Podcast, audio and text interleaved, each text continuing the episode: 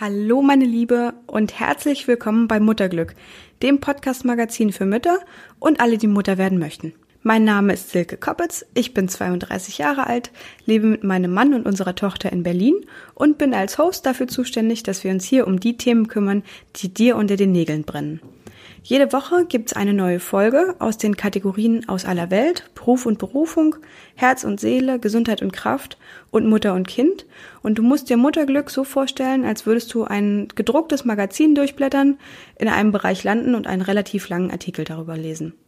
Und weil wir Mütter ja ah, doch eher selten Zeit haben, ein Magazin durchzublättern oder in Ruhe uns zumindest in einen Artikel zu vertiefen, gibt's den hier als Podcast. Du kannst mich mitnehmen, egal wo du bist. Ich passe gut in deinen Alltag, über die Kopfhörer oder über Lautsprecher ins Auto oder zu Hause oder wo auch sonst auch immer du dich rumtreibst. Und ich freue mich, dass wir hier die nächsten Minuten zusammen verbringen werden. Eigentlich wäre heute ein ganz anderes Thema an der Reihe gewesen, aber ich habe meine Planung über den Haufen geworfen, was mir als alte Planerin auch ein bisschen schwer gefallen ist, muss ich gestehen. Denn Seit ich den Podcast veröffentliche, spreche ich mit meinen Freundinnen und mit den Frauen aus meiner Familie sehr viel häufiger und auch ähm, intimer über das Thema Mutterschaft, Schwangerschaft, die Geburt und wie wir das alle erlebt haben. Und es kommt unweigerlich einmal das Thema auf, dass viele Dinge uns gesagt worden sind und viele Dinge aber auch einfach völlig unerwartet bei uns passiert sind. Dinge, die uns nicht bewusst waren und von denen wir uns hinterher immer gefragt haben, warum hat mich da eigentlich niemand vorgewarnt? Warum hat mir das niemand erzählt? Und das möchte ich heute ändern. Denn aus diesem Grund springen wir heute in der Planung ein bisschen vor, ziehen diese Folge vor und es geht darum, in Dinge einzutauchen, die wir viel, viel öfter und offener thematisieren sollten. Also, viel Spaß dabei.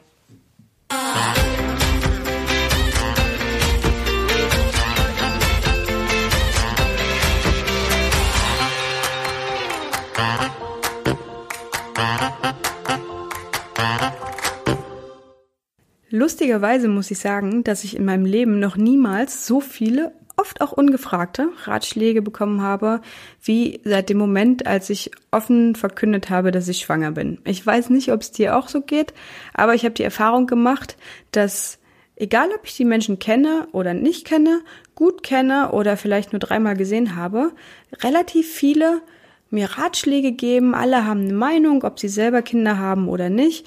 Und oftmals ähm, ist das auch ziemlich unterschiedlich, was die so raten oder welche Vermutungen sie haben. Ich weiß nicht, ob du das kennst. Manche gucken dann den Bauch an und sagen, oh ja, liegt ganz weit oben, muss ein Junge sein. Oder ah, Mädchen rauben der Mutter die Schönheit. Äh, keine Ahnung, wenn man jetzt Pickel hat, dann wird's bestimmt ein Mädchen. Und äh, genau solche Sachen.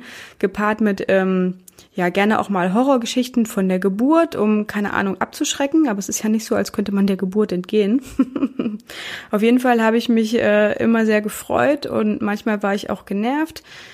Äh, ob der Ratschläge, das ist dann immer so tagesformabhängig gewesen bei mir oder beziehungsweise zum Ende der Schwangerschaft konnte man manche Dinge auch einfach schon fast mitschreiben. Ich habe immer überlegt, ob man so ein T-Shirt eigentlich drucken könnte mit so den wichtigsten Fragen Nein, ich bin noch nicht kurz vor der Geburt, es dauert immer noch acht Wochen. Nein, es ist nur ein Kind. Ja, es wird ein Mädchen.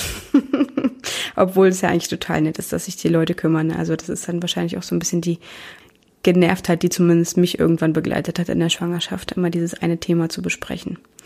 Nichtsdestotrotz hatte ich natürlich, ähm, wie offensichtlich viele meiner Freundinnen und äh, Familienmitglieder, einige Erlebnisse bei der Geburt, nach der Geburt, rund ums Thema Mutterschaft, die uns völlig aus den Latschen gehauen haben, die uns überrascht haben, wo wir einfach nicht darauf vorbereitet waren. Und die möchte ich dir jetzt hier gerne vorstellen. Und dann fangen wir an mit, ein schöner Einstieg auf jeden Fall, dem Körper nach der Geburt. Also ich finde, man liest relativ viel darüber, was bei der Geburt passiert. Ähm, man kann sich Videos angucken es wird thematisiert, hm, Blasensprung, meistens nicht wie im Film und so weiter und so fort. Aber mir war nicht klar, dass man extrem blutet einfach die ersten Tage und Wochen im Wochenbett. Also ich habe das jetzt nochmal gelesen. Tatsächlich ist es medizinisch auch so, dass man vier bis sechs Wochen lang richtig extrem Blutungen hat. Und zwar so, dass von mir tatsächlich Freundinnen und Bekannte ähm, in Krankenhäusern angerufen haben und sich ähm, erkundigt haben, ob das denn normal sei, diese Menge, weil uns das einfach nicht bewusst war vorher. Man bekommt dann diese ähm, abgefahrenen Surfbretter, diese, diese Mama-Windeln als Einlage. Ähm, und es ist einfach echt eine schockierende Menge, die, die da irgendwie ähm, losgeht. Genau, also das war eine Sache, die ich absolut ähm, auch nicht so kannte. Also im Geburtsvorbereitungskurs wurde man darauf hingewiesen, dass es Blutungen gibt. Aber als ich so mich die ersten Male aufgesetzt habe im Krankenhaus, da denkt man schon so, hossa, äh, das ist schon einiges. Und wenn man das bespricht mit den anderen Mädels, dann kommt man relativ schnell darauf, dass sehr, sehr viele andere, auch genauso wie ich, davon ziemlich überrascht waren. Dann, ähm, ich weiß nicht, ob du es gehört hast in der Folge mit äh, Katja Grach, hat sie davon berichtet, dass sie auf der Wöchnerinnenstation war, bevor sie tatsächlich ihr Kind bekommen hat und sich gedacht hat, dass ja seltsamerweise alle anderen Frauen auch jetzt ähm, ihre Kinder noch nicht haben, weil die Bäuche so groß waren. Und das finde ich auch total spannend, dass man ja wirklich die ersten Tage nach der Geburt in manchen Fällen gar nicht unbedingt sieht, dass das Kind schon geboren wurde, weil der Bauch eben noch so groß ist. Ne? Ähm, das war, das war auf jeden Fall für mich auch eine neue Sache. Und, wunderschönes Thema, die Nachwehen. Und die Mamas können das, glaube ich, ähm, nachvollziehen, die schon mehrere Kinder haben. Das ist jetzt nicht bei mir, bei mir so in meinem Fall, aber auf Nachfrage hin habe ich in einem Mama-Kurs mal gefragt und mir wurde bestätigt, dass es äh, wohl die Nachwehen immer stärker werden, je mehrere, also je mehr Kinder man hat. Wunderbar. Und die tun richtig weh. Also das ist äh, schon echt unangenehm jedes Mal, wenn man stillt, dass sich dann nochmal schön das zusammenzieht alles. Ja, also vielen Dank dafür. ja, kommen wir vom Körper schon zur schönen Überleitung, zu dem Punkt Stillen. Ich finde es ähm, total schön, dass man so viele Geschichten hört darüber, dass Babys einfach diesen Reflex haben und dass man wenn man die Kinder direkt nach der Geburt sich auf den Bauch legt, dass die ähm, sich selber, obwohl sie ja eigentlich noch nicht so wirklich irgendwas können, bis zur Brust vorarbeiten können, bis zur Brust robben, dann direkt andocken und direkt ähm, ja, trinken können. Und stillen ist einfach eine ganz natürliche Sache. Aber das ist tatsächlich irgendwie in den wenigsten Fällen so. Und so schön die Geschichten sind über den Instinkt und äh, so schön man sich das ausmalt, ist die Realität einfach oft eine andere. Und ich hätte mir gewünscht, dass man mir das also zum Beispiel sagt. In meinem Fall, und das, da bin ich echt, also zumindest in meinem Bekanntenkreis überhaupt gar keine Ausnahme, war das Stillen nämlich nichts Leichtes und nichts Natürliches, sondern es war echt ein Kampf. Also da geht's dann um den Milcheinschuss, der zu spät passiert. Dann hat man Panik, weil das Kind zu schnell abnimmt. Die dürfen ja nur zehn Prozent des Körpergewichts verlieren. Das war bei meiner Tochter dann so, dass die da hart an der Grenze gekratzt hat und dann ging das los. Also das war echt schwierig, ne? So ein Abpumpen, stillen zwischendurch, dann zufüttern mit Prämilch, weil es nicht gereicht hat. Und dann kommt man echt so die ersten Tage, wo man sowieso überhaupt nicht weiß, wo oben und unten ist, in so ein Thema rein wo man einfach in einem extrem kurzen Rhythmus, weil die Kinder natürlich ja regelmäßig was brauchen, stillt, abpumpt. Das dauert übrigens auch nicht nur eine Minute, sondern 15 Minuten. Und dann zufüttert. Stillen, abpumpen, zufüttern. Das ist extrem anstrengend. Stillen tut auch oftmals weh in der ersten Zeit. Du bist die ganze Zeit damit beschäftigt, deine Brust zu wärmen und zu durchzuwalken und zu massieren und danach wieder zu kühlen und wieder zu wärmen und dann hat man im besten Falle eine Mastitis, also eine Brustentzündung, die tut richtig weh. und äh, dann ist man irgendwie im Wickeln machen und permanent sozusagen ist die Tankstelle geöffnet und bei mir war es jetzt nicht so, dass ich im Hochsommer still, gestillt habe, aber das ist natürlich dann auch nochmal ein Faktor. Je wärmer es draußen ist, desto öfter müssen die Kinder natürlich auch trinken. Und ich bin ein Fan vom Stillen und äh, bin aber auch ein großer Verfechter äh, der Meinung, dass die, die Mütter das machen sollen, was für sie am besten ist und was fürs Kind am besten ist. Was ich hier einfach nur mit dem Punkt sagen will, ist, ich hätte mir gewünscht, dass man abgesehen von diesen wunderschönen und inspirierenden Geschichten übers Stillen auch einfach mal öfter hört, dass das schwierig ist und wirklich, wirklich anstrengend sein kann. Und dass das eine Geduldsprobe ist und nicht bei jedem automatisch funktioniert und vor allem, dass man, zieht sich auch als Thema ein bisschen durch im Podcast, keine schlechte Mutter ist, nur weil es irgendwie nicht auf Anhieb klappt. So, versprochen. Und auch hier kommen wir zum dritten Punkt, den ich gerne mit dir teilen möchte, und zwar ist das der Punkt Mutterinstinkt. Ein Teil davon ist natürlich wahr und es ist wunderschön, aber man hört ganz, ganz oft diese Mythen von diesem Instinkt, den man sofort hat als Mutter. Man hat irgendwie die Geburt überstanden und dann hat man das Kind, was natürlich, äh, siehe Punkt vorher, äh, die Brust gefunden hat und sofort trinkt und alles ist perfekt und man kennt das Kind und in und auswendig und man hat ja diese tiefe Verbindung schon zum Kind. Und das sind alles wunderschöne Gedanken, aber die Realität sieht oftmals anders aus. Also ich hatte es ja in Folge eins schon mal berichtet. Ähm, das ist ja ein großer Punkt auch der Matrescence, äh, dieser, des Mutterwerdens, dieser Geschichte und der Reise, die man, die man macht dass man einfach den Realitätscheck auch überstehen muss. Ne? Also während der Schwangerschaft hat man natürlich eine Verbindung zu dem Kind, was in einem heranwächst. Die wird immer enger. Man spürt es, ähm, man fühlt es in sich. Ja, man teilt sich einen Körper. Und das ist ganz klar und eine ganz wunderschöne Sache, dass man eben mit seinem Kind schon so eng verbunden ist. Aber es ist eben, wie ich es in der Folge auch schon gesagt habe, tatsächlich so, dass man sich eben diese Vorstellungen macht und ähm, sich auch teilweise schon vorstellt, wie das Kind aussehen könnte. Ähm, und dann nach der Geburt ist es auf einmal so, oh Gott, was ist denn, wenn das jetzt anders ist? Oder in dem Fall, dass es anders ist, wie reagiere ich darauf? Also es ist relativ schwierig, eben immer das, ähm, ja, so zu verschönern und ähm, so darzustellen, als wären wir jetzt alle die die Supergöttinnen, weil im Endeffekt ist man nach der Geburt geschafft und überglücklich, also so ging es mir. Aber es ist jetzt nicht so, dass ich jetzt äh, von einer Sekunde auf die andere den mega Mutterinstinkt hatte. Und es ist, ich habe mich vorher immer gefragt, wenn ich darüber gelesen habe, ja, und dann zeigen die Babys schon, wenn sie ähm, Durst haben und gestillt werden wollen und die machen dann diese Anzeichen und das weiß man dann als Mutter, ja natürlich, aber nicht von der ersten Sekunde. Also dieser Mutterinstinkt, der entwickelt sich einfach und genau wie unsere Babys ja nicht die Wesen sind, die wir uns vorstellen oder das, was wir in unserem Kopf uns so überlegen, die Geschichte, die wir uns selber erzählen, sondern unsere Babys sind eben eigenständige Menschen. Und das, äh, glaube ich, kannst du vielleicht sogar unterschreiben, dass eben man relativ früh den Charakter auch merkt von Kindern. Die zeigen einem schon, was sie wollen und was sie nicht wollen. Und die sind einfach eigene Menschen. Und da kann man Instinkt haben, wie man will. Man muss sich ja trotzdem aneinander gewöhnen und eingrooven. Und das dauert bei der einen Mama ein bisschen länger, bei der anderen geht's ein bisschen schneller.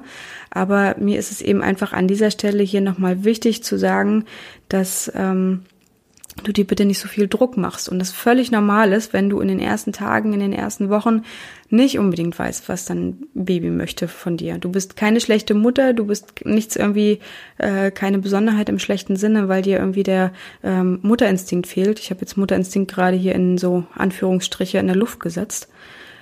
Das ist ganz normal und ich wünschte, das würden wir öfter irgendwie thematisieren, dass einfach man zum Anfang auch echt oft verwirrt ist. Und ähm, mir ging das oft so, dass ich mit meinem mit meinem Mann unsere Tochter angeguckt habe und äh, wir uns immer gefragt haben, oh Gott, hoffentlich geht's ihr gut, atmet sie noch? Oh Gott, was ist, wenn sie jetzt Hunger hat, aber irgendwie nicht aufwacht oder äh, was auch immer? Und ähm, ich habe dann relativ schnell auf seine Anfragen hin, naja, du bist doch die Mutter, du weißt es doch viel eher als ich, ihm zu verstehen gegeben, dass wir beide ja diesen Mensch gerade kennenlernen und dass es eben eine Reise ist, auf die wir uns alle begeben.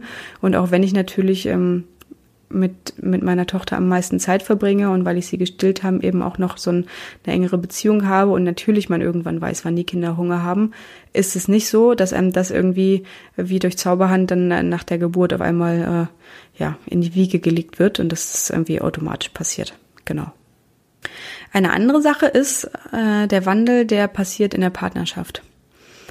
Äh, es ist einfach tatsächlich so, dass nach der Geburt man die Beziehung nicht mehr zu zweit führt, sondern zu dritt oder je nachdem, wie viele Kinder man schon hat oder ob man Zwillinge bekommt, wie auch immer, sind da auf jeden Fall mindestens eine neue Person, äh, im Zweifel sogar noch mehrere neue Personen und man muss sich darauf einstellen. Also es kommt einfach dazu, dass die Frau Kaiserschnitt, natürliche Geburt, wie auch immer, ähm, körperlich sich eigentlich erstmal erholen muss, einen extremen Schlafmangel hat. Wie ich gerade gesagt habe, ist das Stillen oft auch nicht einfach und dann ist es in der Partnerschaft so, dass der dass da einfach ganz viel passiert, ne? Und äh, dass nicht nur jemand Neues kommt, sondern äh, das Bedürfnis nach Nähe bei den Müttern, vor allem denen, die stillen, ganz oft einfach gedeckt ist, weil man die ganze Zeit ein Baby an sich hat, um sich, ähm, ja, genau, auf dem Arm, auf dem, ähm, auf dem Bauch, auf jeden Fall ist man immer in der Nähe und das ist einfach ähm, nicht zu unterschätzen.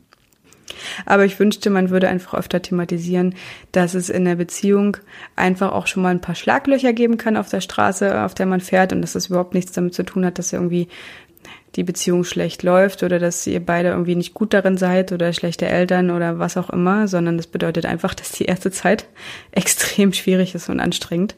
Und ähm, genau, ich wünschte, man würde, man würde das öfter thematisieren und ich wünschte, ich hätte mir in meinem Schlafmangel und erste Wochen Überforderungszustand öfter mal sagen können, dass es ja nicht nur mir so geht und mein Mann Verständnis hat, sondern ähm, dass es ihm auch ähnlich geht.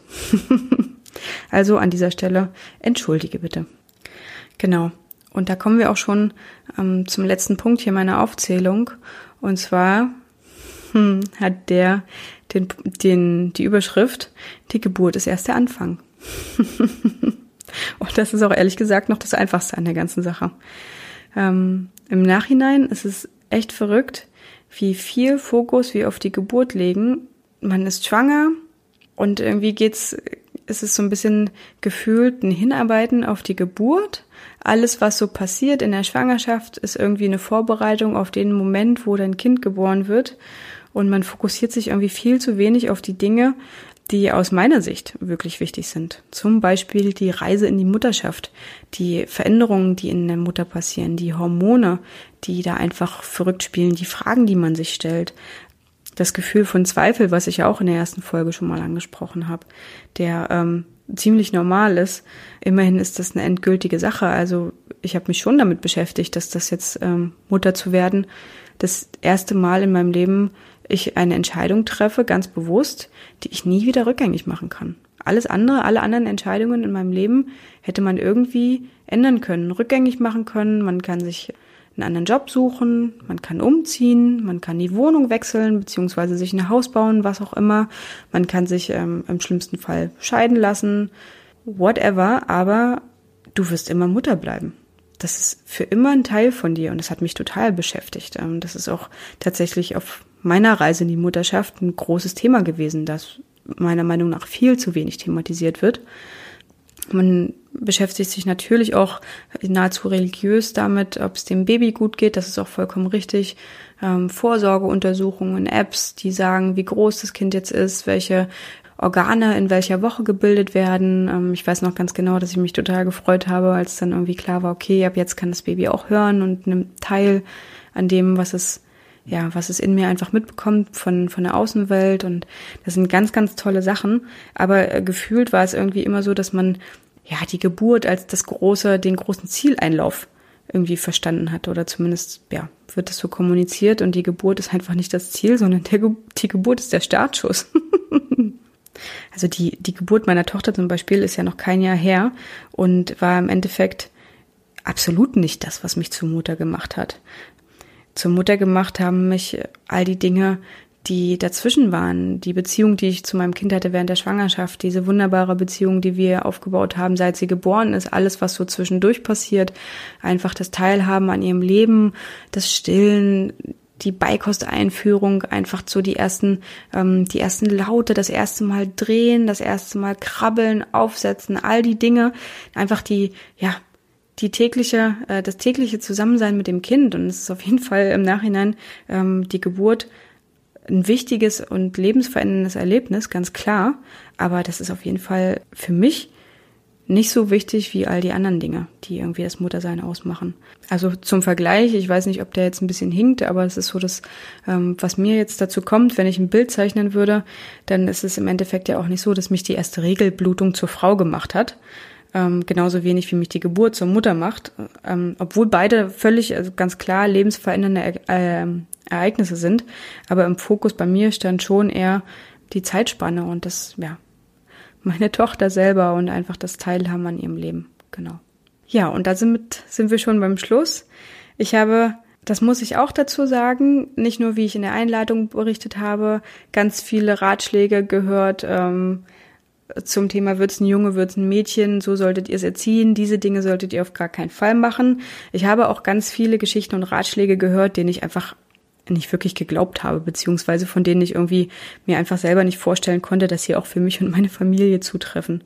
Zum Beispiel der Mangel an Privatsphäre. Immer wenn ich gehört habe, dass Frauen gesagt haben, oh Gott, man kann nie wieder alleine zur Toilette gehen, man hat nie seine Ruhe, ich verstecke mich im Schrank, um mal eine Schokolade zu essen. Da habe ich immer die Augen verdreht und habe gesagt, hm, nee, das wird mir nicht passieren, da werde ich schon irgendwie darauf achten. Ich bin ja noch ein eigener Mensch und ähm, im Nachhinein muss ich darüber immer schmunzeln, weil je mobiler meine Tochter wird, desto mehr sehe ich das auch schon tatsächlich in meiner Zukunft auf mich warten.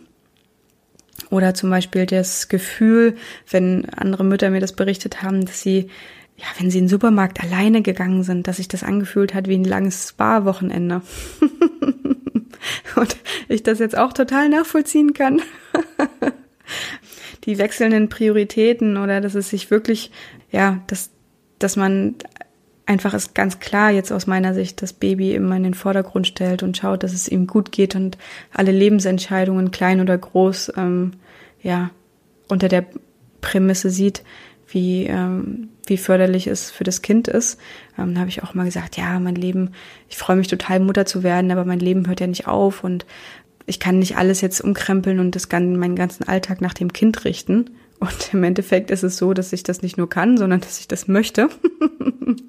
ich weiß nicht, ob es dir ähnlich geht, aber das sind eben also diese Sachen, die ich einfach vorher überhaupt nicht einschätzen konnte und die mir fremd vorkamen. Und das ist einfach so, dass ich, keine Ahnung, ja, dass ich das erst jetzt mit ganz neuen Augen sehe.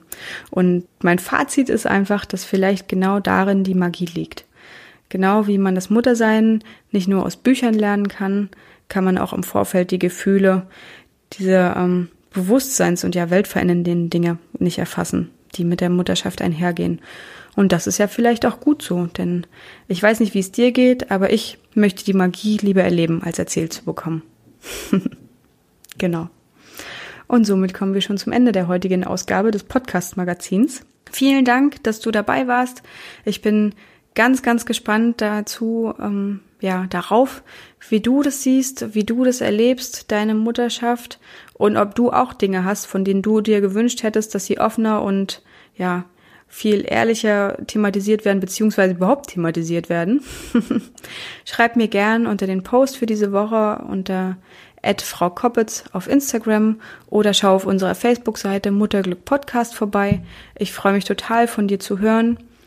Wenn du das Gefühl hast, der Podcast unterstützt nicht nur dich, sondern auch eine Freundin, Schwester, wie auch immer, ein Familienmitglied, leite ihn gerne weiter. Ich freue mich sehr.